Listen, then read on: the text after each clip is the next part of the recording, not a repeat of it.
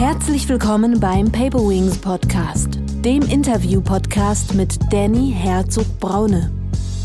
Herzlich willkommen, liebe Zuhörerinnen, zu einer neuen Paperwings Podcast-Folge mit dem Titel Was machen Headhunterinnen? Heute geht es um das Thema Personalrecruiting, Personalvermittlung und Headhunting. Zu diesem Thema konnte ich einen absoluten Experten gewinnen, den Geschäftsführer von Perm vier, Alex Gerritsen. Er ist der Geschäftsführer der Permanent Recruiting GmbH mit den Sitzen äh, unter den Linden in Berlin und im Tower hundertfünfundachtzig in Frankfurt am Main. Perm vier vertritt über neuntausend Kunden, hat in seinen Dateien über zweihundertzwanzigtausend Kandidaten und hat im Backoffice über zweihundert Mitarbeiter. Sie decken die Themen ab Sales, Finance, H R, I T, Engineering, Supply Chain Management, Construction und Property. Ich bin sehr froh, dass Alex die Zeit gefunden hat, sich hier vorzustellen, seine Firma vorzustellen und mal einen Einblick in den gesamten Markt der Personalgewinnung zu geben. Herzlich willkommen, lieber Alex. Stellst du dich bitte kurz vor? Ja, Danny, erstmal herzlichen Dank. Danke, dass ich hier sein darf. Ich habe mich auch verehrt gefühlt, um eingeladen zu werden von dir. Ja, mein Name ist Alex Gerritsen, ähm, richtig ausgesprochen Gerritsen. Aber seitdem ich ähm, in zweitausendvier in Deutschland angekommen bin, habe ich das äh, harte G wie Gustav mal weggelassen. Ähm, ja, ich bin, äh, wie man schon nach einem Satz hört, gebürtiger Holländer, ähm, fünfundvierzig Jahre alt. Ich bin äh, über zwanzig Jahre in der Personalberatung tätig. Ich habe in, äh, in London angefangen, da den Job von der Pike auf gelernt. Dann äh, über eine kurze Periode in den Niederlanden in zweitausendvier nach Deutschland gekommen. Ich äh, wohne mit meiner Frau und Tochter in der Nähe von Frankfurt, bin leidenschaftlicher Skifahrer, ähm, spiele seit ein paar Jahren Golf, weil ähm, Fußball ein Ticken schwieriger geworden ist in meinem Alter. Und ähm, ich koche gerne als äh, Ablenkung, um zur Ruhe zu kommen. Ähm, kleine Korrektur, wir haben hundertfünfzig Mitarbeiter, das ist Front Office und Back Office zusammen. Ähm, wir trennen das natürlich äh, in Front und Back Office, aber im Endeffekt sind wir eine große gemeinsame Firma. Wir haben so um die hundertzehn, was wir nennen, qualifizierte Karriereberater. Aber dann werden wir später noch drauf eingehen. Genau. Wie bist du zu dem Thema Personalberatung gekommen? Ähm, das war reines Zufall, weil ich habe in ähm, zweitausend angefangen, wo das, ja, das Thema eigentlich noch überhaupt nicht so aktuell war und wo es noch nicht so wirklich auf dem Schirm war. Ich ähm, wollte nach meinem Studium in den Niederlanden eigentlich äh, immer beim Bank arbeiten, aber man muss es so vorstellen, die meisten Banken in Holland sind kleine Retailbanken, regionale Banken. Ähm, und das war nicht das Banking, was ich, äh, sag mal, vorgestellt hatte. So, ich bin äh, über einen Freund von einem Freund ähm, auf äh, meinen mein damaligen Arbeitgeber gestoßen und ähm, bin eingeladen worden nach London und habe da eine große Fläche gesehen mit ungefähr zweihundertfünfzig Mitarbeitern, eine große Salesfläche. Die waren alle am Telefon mit Kunden, mit Kandidaten und da war eine unglaubliche Börse und positive Stimmung. Und dann habe ich direkt gefühlt, ja, das ist das, was ich machen möchte. Ähm, obwohl ich mir in dem Moment noch nicht wirklich realisiert habe, was eigentlich hinter dem Begriff Personalberatung ist. Ich dachte, da sind zweihundertfünfzig Leute, das sieht aus nach Spaß, das sieht aus nach Energie. Ähm, es war laut und ich habe einfach gedacht, ja, ich war in dem Moment jung, ähm, Das, das ist gut. Und wenn ich das dann verglichen habe mit die, mit die Möglichkeit, die ich in den Niederlanden hatte, äh, beim Bank, wo es im Endeffekt relativ klein war, grau war und, und nicht so ähm, spektakulär auf den ersten Blick, äh, habe ich gedacht, da muss ich hin.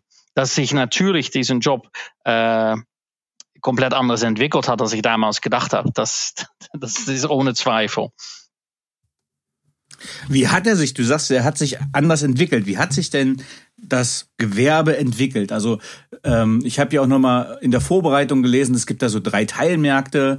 Ihr macht ja permanent, oder wir können dann auf die Begriffe gleich mal eingehen. Ja. Äh, was sind diese drei Teilmärkte? Contracting, Permanent und Arbeitnehmerüberlassung. Also wie hat sich das alles entwickelt?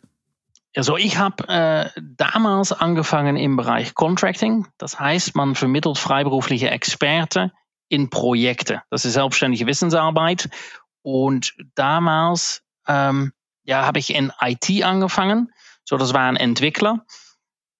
Das kann man nicht vergleichen mit, was im Moment im Markt gesucht ist. Das waren damals äh, COBOL-Experte, alte Datenbank-Experte, äh, der, der erste Entwicklung in, in, in, in Java und so weiter. Äh, das war äh, Visual Basic, V B A. So, das war richtig noch alte Programmiersprache. Da habe ich angefangen und habe ich Experte auf Projekte in den Niederlanden vermittelt. Und später dann in, ähm, in Deutschland haben wir sowohl Perm, Permanent, das steht für Vermittlung in der Festanstellung, gemacht. Wir haben da Contracting angeboten und dann in bestimmten Momenten auch angefangen mit Arbeitnehmerüberlassung. Die Arbeitnehmerüberlassung ist dann wie Zeitarbeit und ähm, das sind eigentlich die drei Hauptteilmärkte. Und ihr macht ja hauptsächlich oder ihr macht permanent, das heißt, ihr macht die Übernahme oder ja, Übergabe in die Festanstellung. Das ist euer Zielgebiet. Genau, so wir vermitteln Fach- und Führungskräfte in Festanstellung. Jetzt äh, habe ich das euer Unternehmen so ein bisschen verfolgt. Äh, ich bin ja auch persönlich äh, ja, Kunde, wie auch immer gewesen. Ich weiß gar nicht, Klient, wie man das nimmt. Und habe auch gern mit Perm vier zusammengearbeitet schon. Äh, ich habe vorher einen I T-Bereich geleitet, habe auch äh, I T-Fachkräfte gesucht. Ähm, wir haben auch im Marketing gesucht und das war mal ein sehr gutes, ein vertrauensvolles Verhältnis mit äh, der Karriereberaterin oder dem Karriereberater, mit dem ich zusammengearbeitet habe. Aber ich habe gemerkt, dass ihr kräftig gewachsen seid. Wie ist denn die, die Situation, wie ist der Markt der Personalbeschaffung? Wie entwickelt der sich? Der entwickelt sich natürlich sehr gut. Es ist auch ein äh, Beruf, was sicherlich über die letzten fünf bis zehn Jahre extrem an Bedeutung gewonnen hat. Äh, es gibt Fachkräftemangel, gar keine Zweifel. Sicherlich in, in, in, in, in viele Bereiche, wo äh, ja, sag mal M I N T-Profile gesucht werden. M I N T steht für Mathematik, Informatik, Naturwissenschaften und Technik. Ähm, natürlich sind das nur Oberbegriffe, aber in diesen Bereichen muss man denken, im Bereich Engineering, ähm, I T, sicherlich jetzt Digitalisierung, da gibt es unglaubliche äh, Mangel an richtige Kandidaten, an, an neue Mitarbeiter. Aber auch wenn man einen Ticken weiterdenkt ins Gesundheitswesen, ähm, Krankenhäuser und so weiter, auch da gibt es einen riesen Mangel. Und äh, ein Bereich, wo wir nicht tätig sind, ähm, klassische Handwerk. Mhm.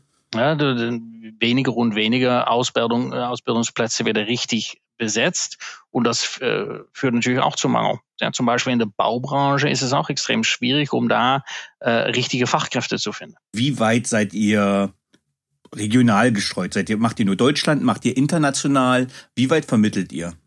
Ja, wir ähm, fokussieren erstens auf Deutschland. Mhm. Das ist, sagen wir, unser Hauptmarkt. Der Markt ist so gigantisch groß. Wir haben so um die hundertfünfzig Mitarbeiter. Es gibt eine Schätzung, dass es fast fünfunddreißigtausend ähm, Personalberater in Deutschland gibt. Wahnsinn, ja. Ja, so, da muss man bedenken, wie, wie groß der Markt ist. Wir agieren international, aber dann ist es immer äh, basiert auf einer Anfrage von einem Kunden. So, wir haben ähm, Kandidaten nach China vermittelt, wir haben Kandidaten in, in, in, in äh, U S A vermittelt, wir vermitteln Kandidaten einfach in Europa, aber hauptsächlich äh, ist das dann auf Anfrage von einem Kunde in Deutschland, ähm, wenn das Unternehmen, wenn wir eine Beziehung mit dem Unternehmen haben, und dann würden wir das machen. Wir haben auch, ein, ein Teil unserer Datenbank ist auch international, aber dann geht es meistens auch um Experten, die schon in so einem Bereich waren. So zu, wir haben Automotive-Zulieferer, die ein Werk aufgemacht haben in, äh, in China. Und die habe dann gefragt nach einem Experte, äh, deutschsprachig, aber schon mit Erfahrung in China. So, dann äh, ist das Netzwerk ja relativ klein und es sind wenig Spezialisten, die dafür in Frage kommen. Aber so ein Netzwerk haben wir dann auch. Ähm, wie wichtig, also wie macht das ein äh, Headhunt, das ist ja der falsche Begriff. Wie würdet ihr es bezeichnen? Personalberater, Karriereberater oder wie nennt ihr eure? Ja, es gibt, es gibt in dem Sinne sogar noch eine ein weitere Unterteilung. Ähm, Es gibt, sag mal, Executive Search, was früher, sag mal, klassisch verbunden worden ist mit, äh, mit Headhunting. Und diese, diese Rolle gehen auf, auf C-Level, Vice President Level, meistens Gehälter ab zweihunderttausend Euro Jahresgehalt und mehr. Ähm, dann gibt es die Personalberatung, wo wir uns auch sehen. Wir nennen äh, unsere Mitarbeiter Karriereberatung. Der Grund, warum wir das gemacht haben, ist, weil im Endeffekt begleiten wir Karriere. Für uns fängt es mit dem Kandidaten an. Mhm. Der Wunsch vom Kandidaten ist im Endeffekt das, was, was, was wir als Erste auf den Zettel haben müssen, um zu wissen, wo gehört dieser Kandidat, wo kann dieser Kandidat sich am besten entfalten, wo würde er oder sie am besten passen. Ja? Und das ist, das ist ein, ein, ein großen Unterschied, vielleicht zu anderen Personalberatern. Ähm, Bei uns wird man auch erst ausgebildet an der Kandidatenseite, dass man dann genau versteht, okay, warum würde ein Kandidat mit uns zusammenarbeiten? Warum, was, was ist für einen Kandidat wichtig? Ähm, damit fängt es an. Natürlich, ohne Kunde sind wir, haben wir auch ein Problem, aber die, die, die Kundenseite kann man nur gut bedienen, wenn man versteht, was, was, was, was wir hier vermitteln. Ja, es klingt äh, vielleicht unhöflich, aber im Endeffekt ist der Kandidat dann unser Produkt. Oder Dienstleistung ist dann das Vermitteln von dieser Kandidat in der richtigen Position. Nach der Personalberatung, der, der, der Karriereberatung, wo man wirklich ganzheitlich sowohl Kunde als Kandidatenseite auftritt, gibt es noch die Personalvermittlung. Das ist meistens äh, ein Ticken weniger qualifiziert mhm. und geht mehr auf Masse. Und das ist, wie man es eigentlich sehen kann. Und daneben ist nochmal ein Bereich Arbeitnehmerüberlassung, weil in der Arbeitnehmerüberlassung passiert es ganz oft, dass einen Kandidaten ähm, bei einer Firma anfängt, vielleicht auf ein Projekt äh, und der Kunde im Endeffekt dann diesen Kandidat in Festanstellung übernimmt. So, das ist so grob gesagt der Markt. Du hast jetzt, also die richtigen Begrifflichkeiten sind also Kandidat und Kunde, und Kunde ist in dem Sinne eine Firma. Als Beispiel. Genau. Äh, es gibt auch, ähm, Begriff ist auch äh, Mandant. Mhm. Ja, wir sprechen von Kunde. Es gibt auch für andere Kollegen, die von äh, Mandant sprechen. Aber was ist zuerst? Gibt's, äh, also kommt ein Kandidat auf euch zu oder kommt ein Kunde auf euch zu? Also wie beginnt so ein Kreislauf? Kann ich jetzt sagen, ich suche einen Job, ich gehe zu Perm vier, oder äh, ist das der falsche Weg, weil es muss quasi ein Mandant, ein Kunde kommen, der einen Suchauftrag rausgibt? Also wir sind ähm, aufgestellt, dass wir ausgehen vom Kandidaten. So ein Kandidat kann zu uns kommen und wir werden dann mit diesem Kandidat schauen, okay, was können wir für dich tun? Mhm. Ja, natürlich haben wir ein Portfolio an Kunden, an Unternehmen, die mit uns zusammenarbeiten. Und dann können wir direkt mit dieser, mit diesem Kandidat, Kandidaten ähm, anfangen und schauen, welche Projekte, die wir im Moment betreuen, interessant sind. Ich habe, als ich äh, I T-Bereichsleiter war, habe ich immer das Problem gehabt, und du hast ja gesagt, du hast ja auch damit angefangen, Entwickler, Programmierer, das ist immer schwer zu kriegen. Das ist so ein ganz ganz ja. rares Gut. Und ich habe dann auch schon Richtung äh, Osteuropa geschaut, Richtung Indien geschaut, dass man so Remote-Work macht. Was glaubst du, wie verändert sich quasi der, der Markt des, ja, dass man sagt, okay, man muss jetzt eigentlich wirklich globaler gucken, vor allem, weil nach Corona einfach dieses Remote-Working leichter zugänglich ist. Wird sich das verändern? Verändert sich das? Merkt ihr da was? Wir merken es jetzt noch nicht, weil im Moment natürlich auch einige Unternehmen vorsichtig sind. Wir erwarten aber, dass sich das sicherlich ändert.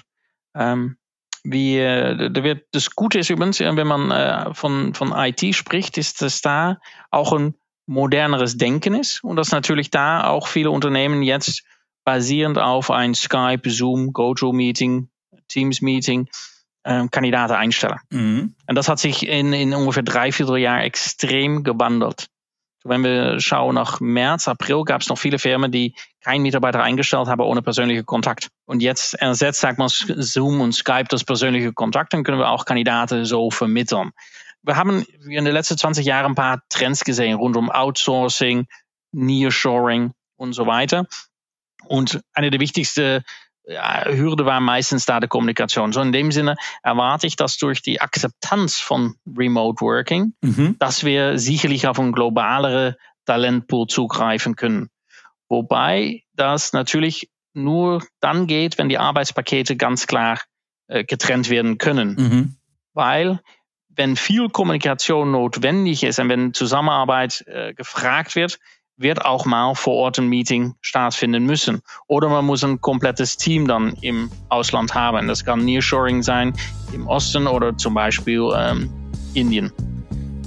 Ich berate Unternehmen auch im Bereich Employer Branding. Das heißt, wie stelle ich mich als Arbeitgebermarke auf? Ähm, was ja. sind da die Trends? Also wenn du jetzt Spezialisten hast, geht es immer, äh, ja, geht's immer um Geld? Äh, geht es um, das, um die Müslischale? Was sind die Themen, die eure Kandidaten bewegen, was denen wichtig ist?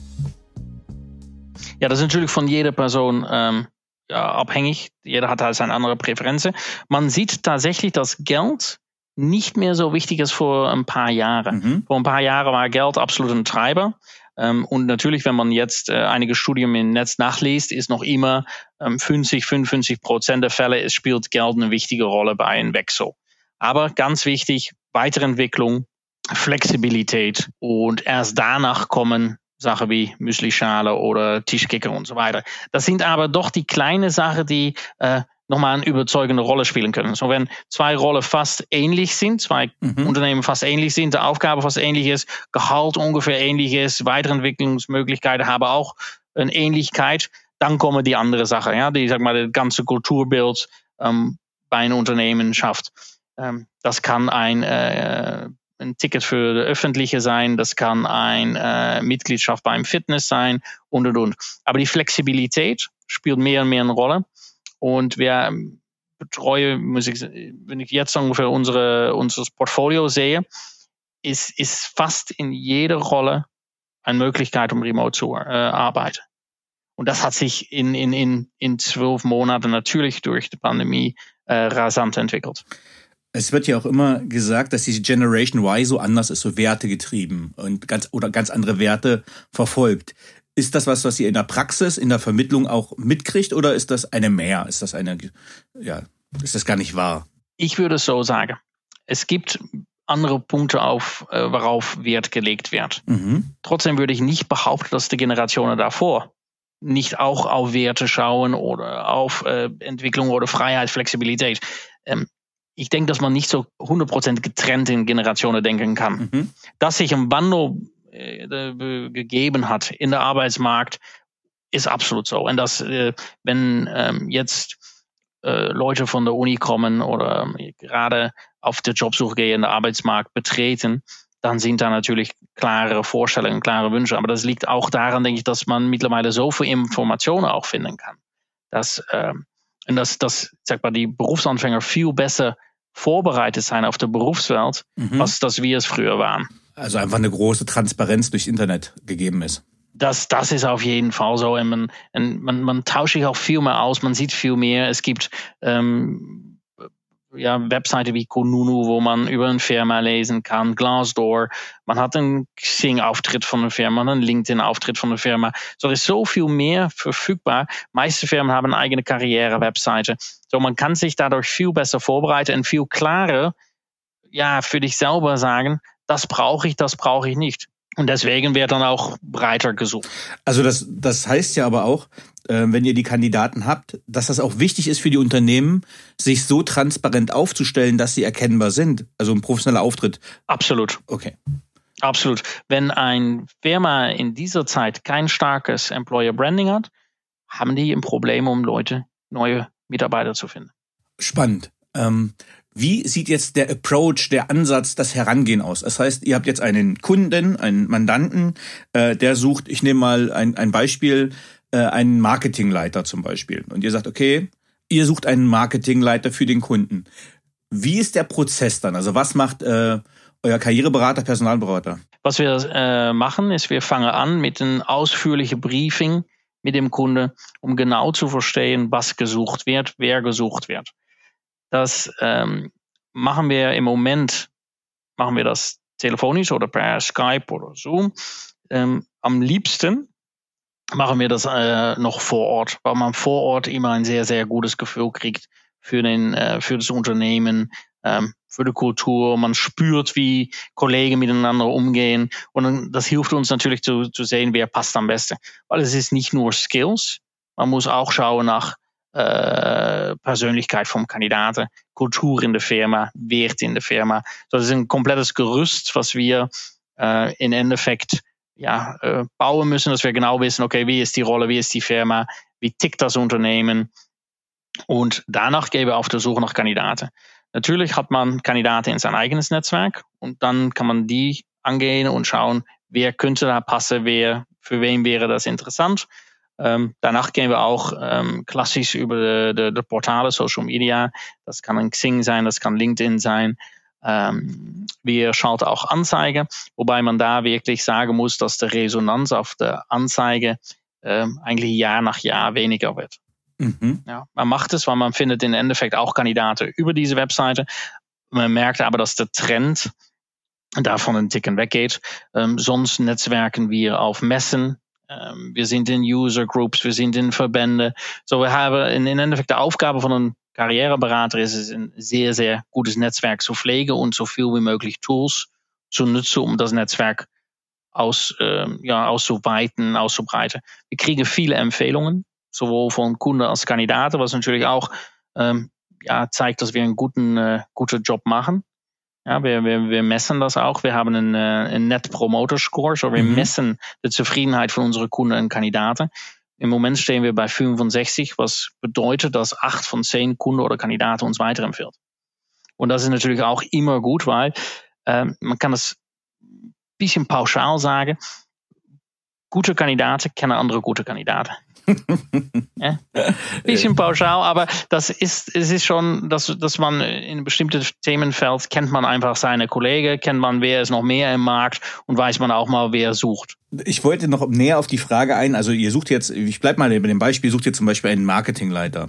Ähm, ja. Ihr habt euch die Firma angeguckt, also ihr seid jetzt in der Firma, keine Ahnung, ich nehme einfach mal fiktiv jetzt Unter den Linden, ihr geht da hin, schaut euch das an, macht ein Gespräch und wie sucht ihr, du hast jetzt gesagt, über zum Beispiel über Xing oder LinkedIn, äh, aber nach welchen Kriterien sucht ihr das raus und wie geht ihr dann weiter? Dann ruft ihr den einfach an oder gibt es da einen Verhaltenskodex? Es gibt natürlich einen Verhaltenskodex, ähm, wobei man auch sagen muss, jeder geht da einen Ticken anders daran. Es gibt äh, Kollegen, die schreiben erstmal an und es gibt Kollegen, die rufen erst an. Ähm, Im Endeffekt sucht man seinen Weg, um Kandidaten zu kontaktieren. Das Wichtigste ist, dass man dann einen ruhigen Moment findet, wo man ein Briefing-Gespräch machen kann. So, das ist im Endeffekt das Wichtigste. Man möchte auch keinen Kandidaten überfallen, sicherlich nicht am Arbeitsplatz. Und ähm, deswegen braucht man dann einfach einen Termin, wo man in Ruhe sprechen kann. Es gibt äh, das auch manchmal abends, das ist manchmal am Wochenende. Im Endeffekt will man einen Kandidat dann sprechen, wenn es ihm am besten passt. Und wir sind da dann auch flexibel. Also ich denke jetzt ja gerade mal also auf C-Level, äh, wo, wo ja die Luft auch dünner wird. Also desto höher man geht, desto besser vernetzt sind die Leute ja vermutlich, äh, die sich kennen. Wie lange kann so ein Prozess dauern? Also vom ersten, also ihr sucht jetzt mal auf C-Level, äh, ein C M O, ein Chief Marketing Officer, ihr habt einen Kandidaten. Wie lange dauert das dann von Anbahnung bis Umsetzung? Gibt es da so Werte?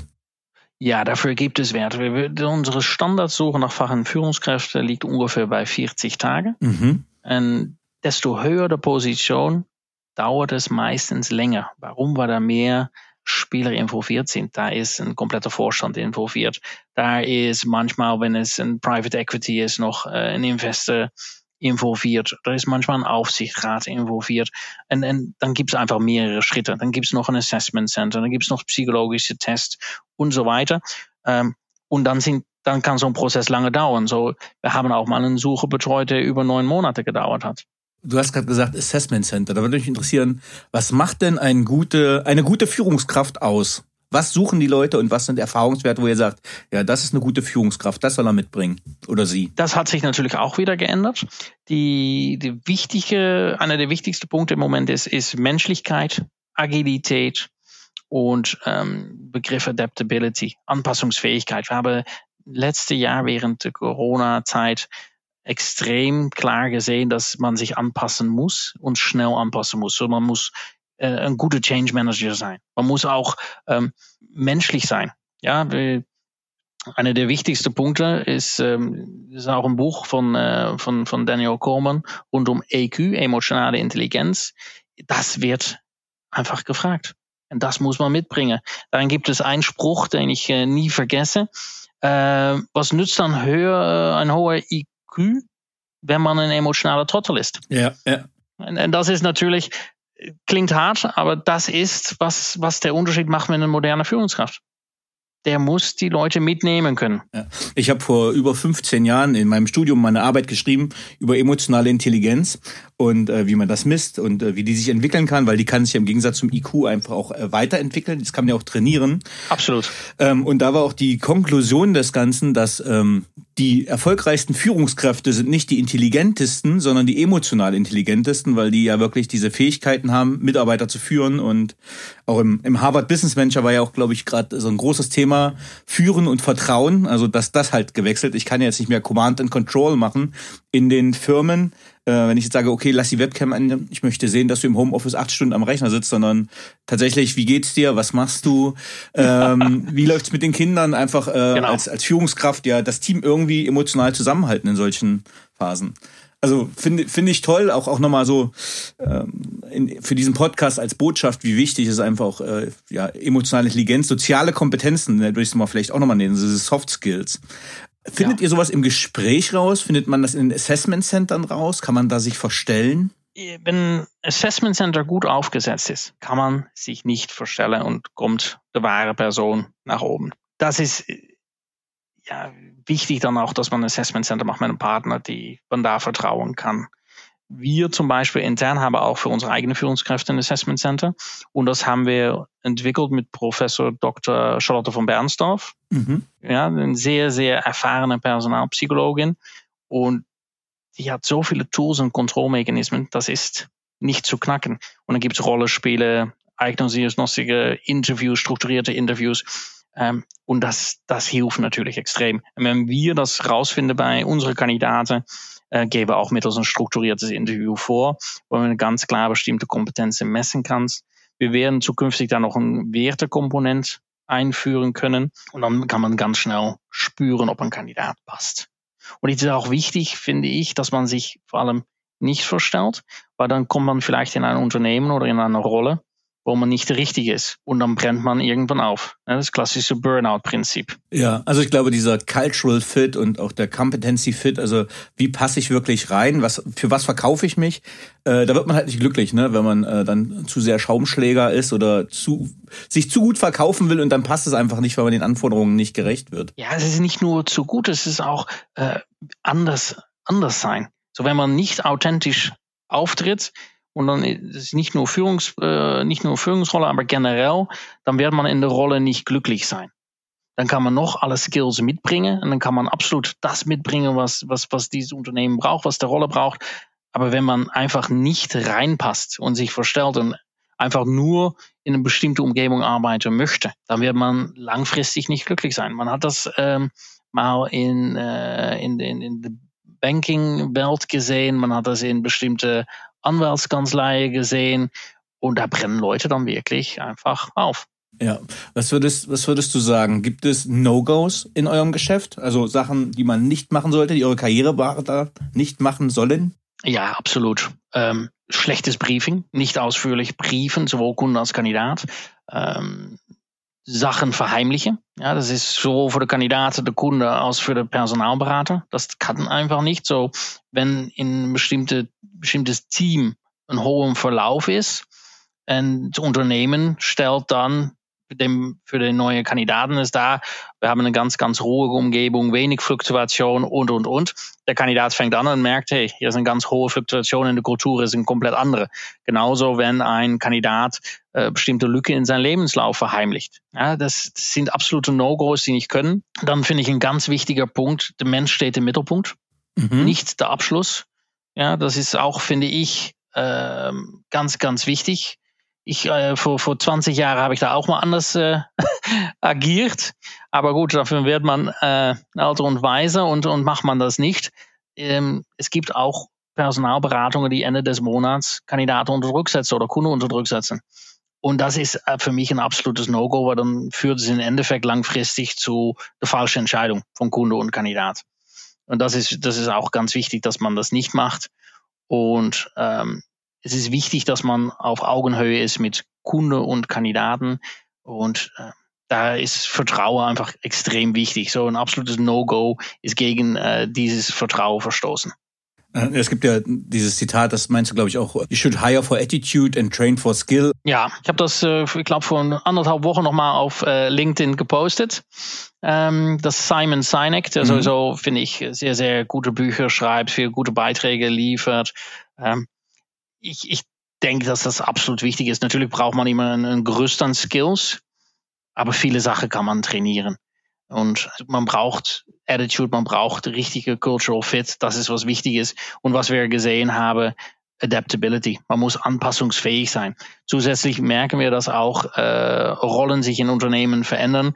Und die Chance ist relativ groß, dass wenn man heute für eine bestimmte Aufgabe äh, eingestellt wird bei einer Firma, dass dieser Job in zehn Jahren komplett anders aussieht. So, man muss sich anpassen können. Wir können nicht mehr wie vor äh, viele, vor, vor, vor zehn, zwanzig Jahren, dass man sagt, okay, ich fange heute hier an und ich weiß in dreißig Jahren, wo ich ende in dieser Firma. Das hat man nicht mehr. Äh, Durchschnittsfirmenzugehörigkeit liegt rund drei, vier Jahre im Moment im Markt. Das bedeutet auch, dass da viel Wandel ist. So, Organisationen verändern sich, Menschen verändern sich, die Teamstruktur verändert sich. Wir haben ja am Anfang gesagt, ihr sucht vor allem M I N T-Berufe. Und jetzt sagen wir, man muss sehr flexibel sein. Und die Abschlüsse sind gar nicht so wichtig und die Social Skills sind wichtig. Was wäre denn, wenn du jetzt, ich weiß nicht, wie alt sind deine Kinder oder wenn deine Kinder studieren, was würdest du denen sagen? Meine Tochter ist fünf Jahre alt. Die hat noch ein bisschen Zeit. Die hat noch ein bisschen Zeit. Aber du kannst ja sagen, Mathe soll sich schon mal aufpassen. Ich habe auch gerade ein Homeschooling-Kind sitzen, von daher. Ähm, aber wenn ich sage, okay, äh, ich, ich gucke gerade bei der O E C D, wie entwickeln sich die Berufe, äh, wie entwickeln sich Ausbildungen, was sind die die Voraussetzungen, die man schaffen muss. Wenn du jetzt eine achtzehnjährige Tochter hättest, die nicht weiß, was sie studieren soll, ähm, was würdest du sagen, was ist ein Studiengang, den man empfehlen kann, das wird gesucht, gebraucht und man hat diese Flexibilität?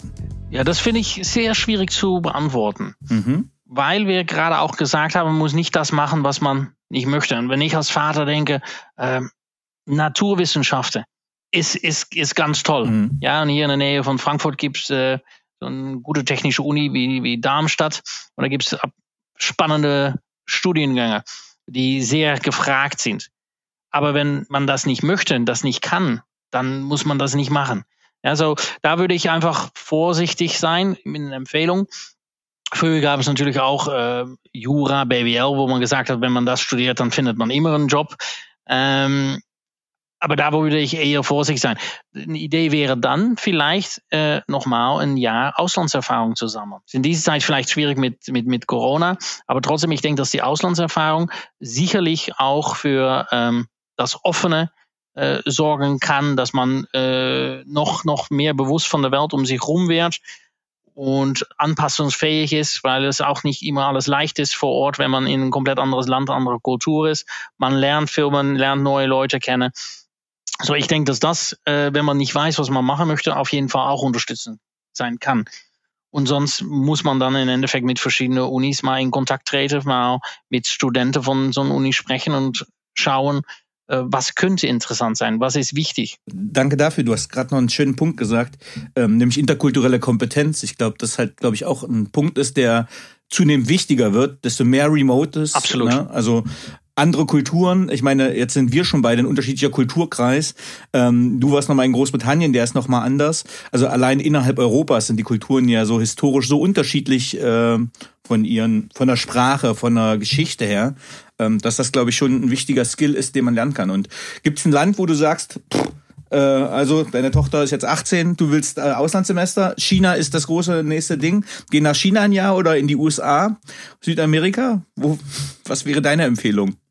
Oh, ich würde, ich würde da komplett flexibel sein, weil man in all diese Kulturen viel lernen kann. Und das ist, das ist auch das Schöne. Ich habe in Amerika gearbeitet, ich habe in England gearbeitet, ich habe äh, Erasmus-Projekte in Belgien gemacht, ähm, habe in, in der Schweiz, Österreich gearbeitet.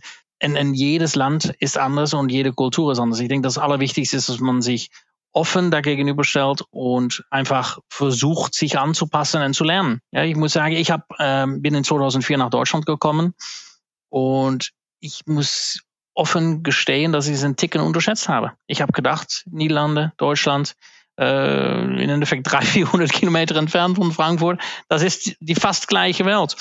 Und ähm, es war sehr unterschiedlich. Muss ich sagen, dass Frankfurt sich auch extrem angepasst hat und, und, und, und sich geändert hat über die letzten fünfzehn Jahre. Es ist viel internationaler, viel offener geworden. Aber in zweitausendvier war da echt ein Riesenunterschied zwischen Holland. Ja, ich habe damals in Amsterdam gearbeitet, in Den Haag gelebt. Ähm, das ist einfach eine komplett andere Kultur. So in dem Sinne ist, ist, ist sogar dreihundert, vierhundert Kilometer Entfernung, kann schon eine komplett andere Kultur sein. Wenn du einen Karriereberater einstellst, einen Headhunter suchst, also bleib mal Personalberater als Begriff, was muss der mitbringen? Was macht einen guten Personalberater aus? Oder Beraterin? Ähm, zuhören, ganz wichtig. Man muss in der Lage sein, zuzuhören. Man muss in der Lage sein, sowohl verbale als nonverbale Signale aufzufangen. Man muss Rückgrat haben. Der Job ist nicht leicht. Wenn man ihn richtig macht und wenn man erfolgreich sein möchte, ist es keine leichtere Rolle. Man muss auch umgehen mit ähm, Enttäuschungen oder Niederlagen, wie man die auch umschreibt. Man kann mal, wir haben es vorher gesagt, neun Monate auf eine High-Level-Position arbeiten und kurz vor Schluss sagt entweder die Firma, sorry, wir stellen nicht ein, der Aufsichtsrat hat gerade anders entschieden, oder der Kandidat sagt, Entschuldigung, ähm, ich habe nochmal Rücksprache gehalten und mit der Familie und wir möchten nicht von München nach äh, Krefeld umziehen, zum Beispiel. Ja, so, und das, natürlich versucht man im Vorfeld dann so alle, alle Fragen zu klären, aber das kann einfach passieren. Ja, wir haben natürlich auch gesehen in Deutschland, dass in, äh, von März, April letztes Jahr von einem auf den anderen Moment das Gefühl, die Wirtschaft steht still und viele Entscheidungen sind dann anders gelaufen, wie man erwartet hat. Und das ist, und das ist, hat natürlich einen Impact. Ähm, man muss kontaktfreudig sein, man muss ähm, Energie haben, man muss extrovertiert sein, man muss Spaß haben, um mit, sich mit Menschen auszutauschen. Wir haben äh, ja ein sehr, sehr diverses, vielfältiges Team. Wir haben viele Kulturen bei uns intern und das ist natürlich dann auch eine Umgebung, wo man sich wohlfühlen muss. Ja, wir haben fast dreißig Nationalitäten bei uns. Beeindruckend. Ja, das ist... Äh, Und das ist schön, das ist, dann lernt man auch und dann, das ist eine tolle Umgebung, ähm, da muss man passen. Spannend.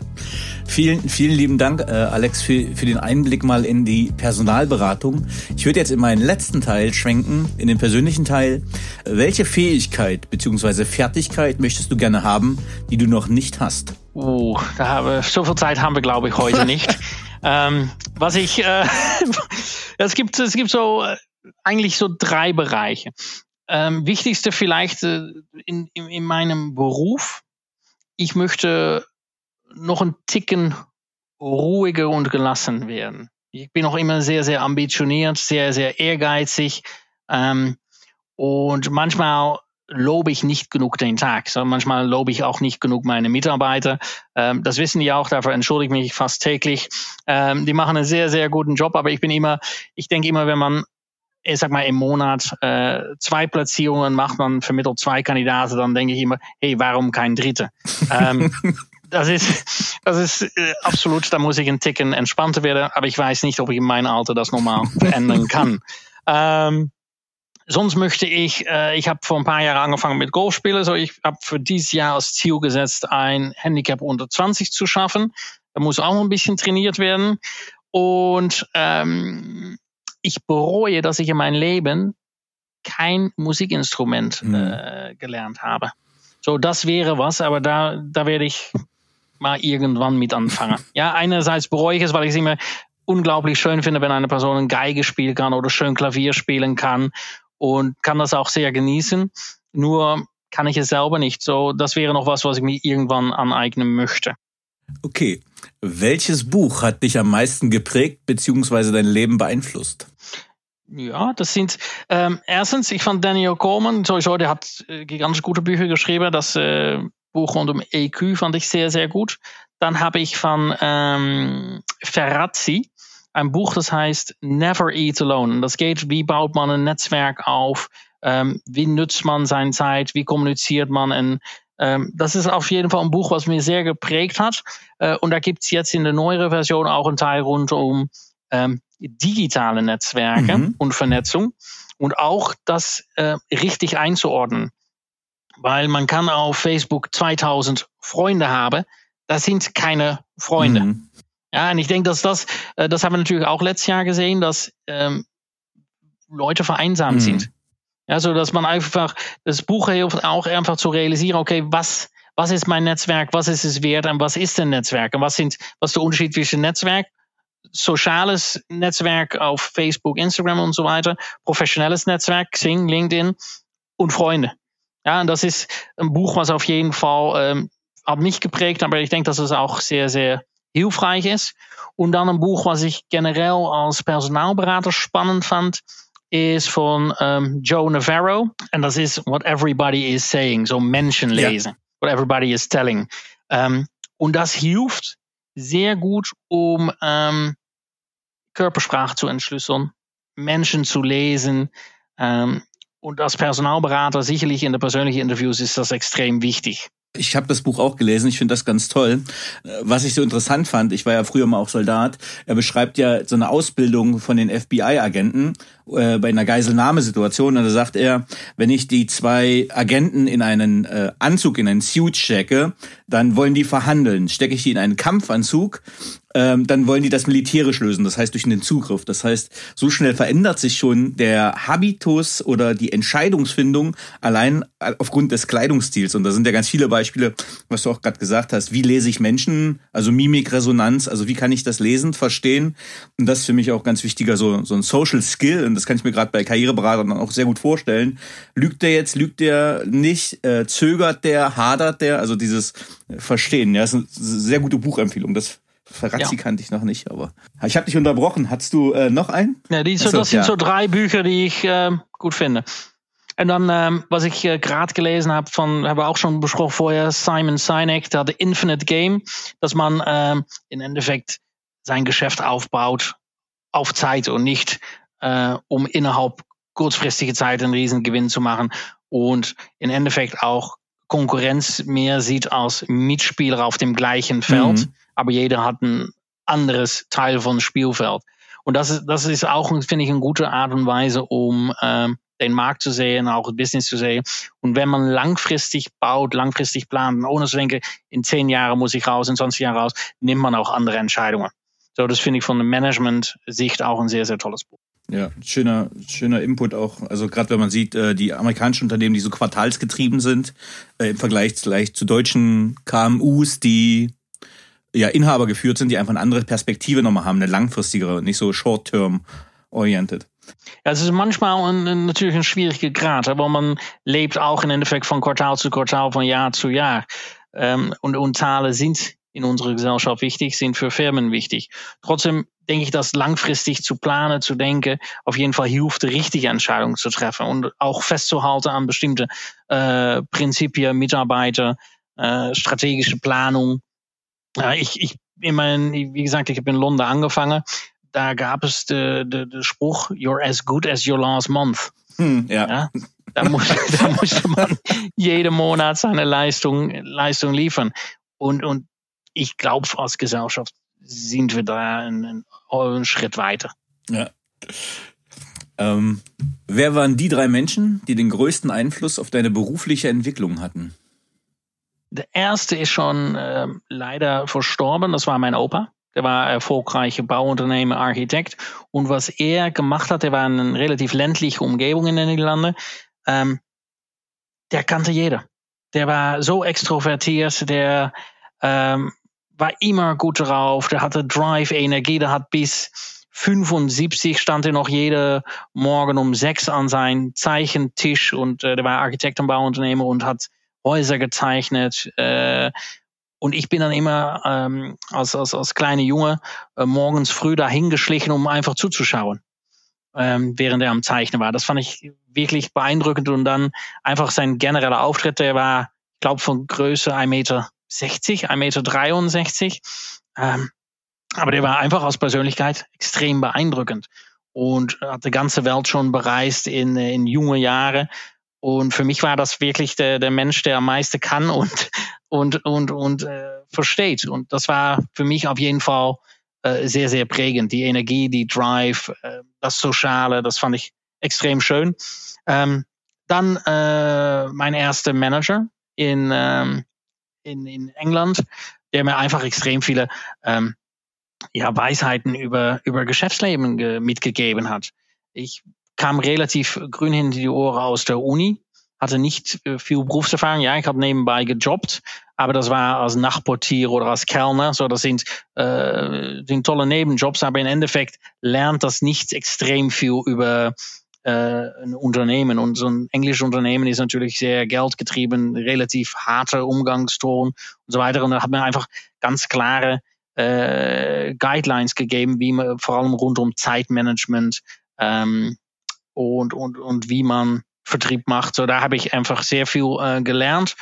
Und äh, ja, der letzte ist äh, ist meine Tochter, weil sie mir einfach realisiert, dass die Zeit unglaublich schnell vorbeigeht und dass man wirklich jeden Tag äh, genießen und realisieren soll. Ja, also das äh, finde ich so ein bisschen erschreckend. Ich habe mal das gelesen, dass man ähm, zweiundachtzig Prozent Äh, nee, zweiundachtzig Prozent seiner Zeit äh, mit seinen Kindern in den ersten zehn Jahren verbringt. Und dann ist das quasi ja weg. Also dann wollen die ja nichts mehr von dir haben. Das heißt, dieses Zeitfenster muss man halt wirklich äh, aktiv nutzen, weil nachher ist man nicht mehr so interessant. Also ja, das ist äh, ja. wichtig. Schön. Ähm, was möchtest du am Ende deines Lebens von dir sagen können, erreicht zu haben? Das ist eine gute Frage. Ich Vielleicht bin ich da ein bisschen vorsichtig, versuche mir da noch nicht zu sehr mit zu beschäftigen. Aber es, ähm, das Wichtigste für mich wäre, dass ich sagen kann, ich habe meine Zeit gut investiert. Und das meine ich wirklich so privat als beruflich. Das muss meine Umgebung genauso sehen. Ähm, ich habe Skills weitergeben können. Ich habe Liebe weitergeben können. Ich habe einfach viel gesehen von der Welt, viel Kultur mitgekriegt. Ja, das, das ist, was ich von mir selber sagen möchte. Ich habe beruflich äh, einiges erreicht, wo ich auch, auch sehr glücklich, sehr stolz bin. Aber das ist im Endeffekt äh, nur ein Teil vom, ähm, vom Leben. Sehr schön. Hast du ein Lebensmotto? Und wenn ja, wie lautet es? Ich habe nicht wirklich ein Lebensmotto. Ich, ich habe so ein, so, ich finde, sei positiv. Sei immer positiv. Das finde ich sehr, sehr wichtig. Ich finde es auch schwierig, wenn ich mal einen Kollegen im Flur äh, begegne, der einfach schlecht gelaunt ist. Kann ich mich nicht vorstellen, auch wenn die Sonne nicht scheint. Man hat, jeder hat mal einen schlechten Tag, aber bleibt positiv. Es gibt immer wieder einen besseren Tag. Und das ist, denke ich, was, was sehr wichtig ist. Und, und, und die Probleme, die wir haben, das sind erste Weltprobleme. Das sind kein Probleme. Es gibt keinen Grund, um schlecht gelaunt zu sein. Auch mal, wenn man was nicht hundert Prozent passt, kann man eine Sekunde schlecht gelaunt sein, aber wirklich schlecht gelaunt kann man meiner Meinung nach nicht sein. So genieße das Leben. Äh, ja, ein schöneres Schlusswort kann ich mir nicht wünschen. Genießt das Leben, bleibt positiv, natürlich nicht auf Corona bezogen. Äh Lieber Alex Gerritsen, vielen, vielen lieben Dank für das tolle Gespräch, dass du uns einen Einblick gegeben hast äh, in den Bereich der Personalberatung. Vielen lieben Dank. Danke, Danny. Hat mich sehr gefreut. Dankeschön.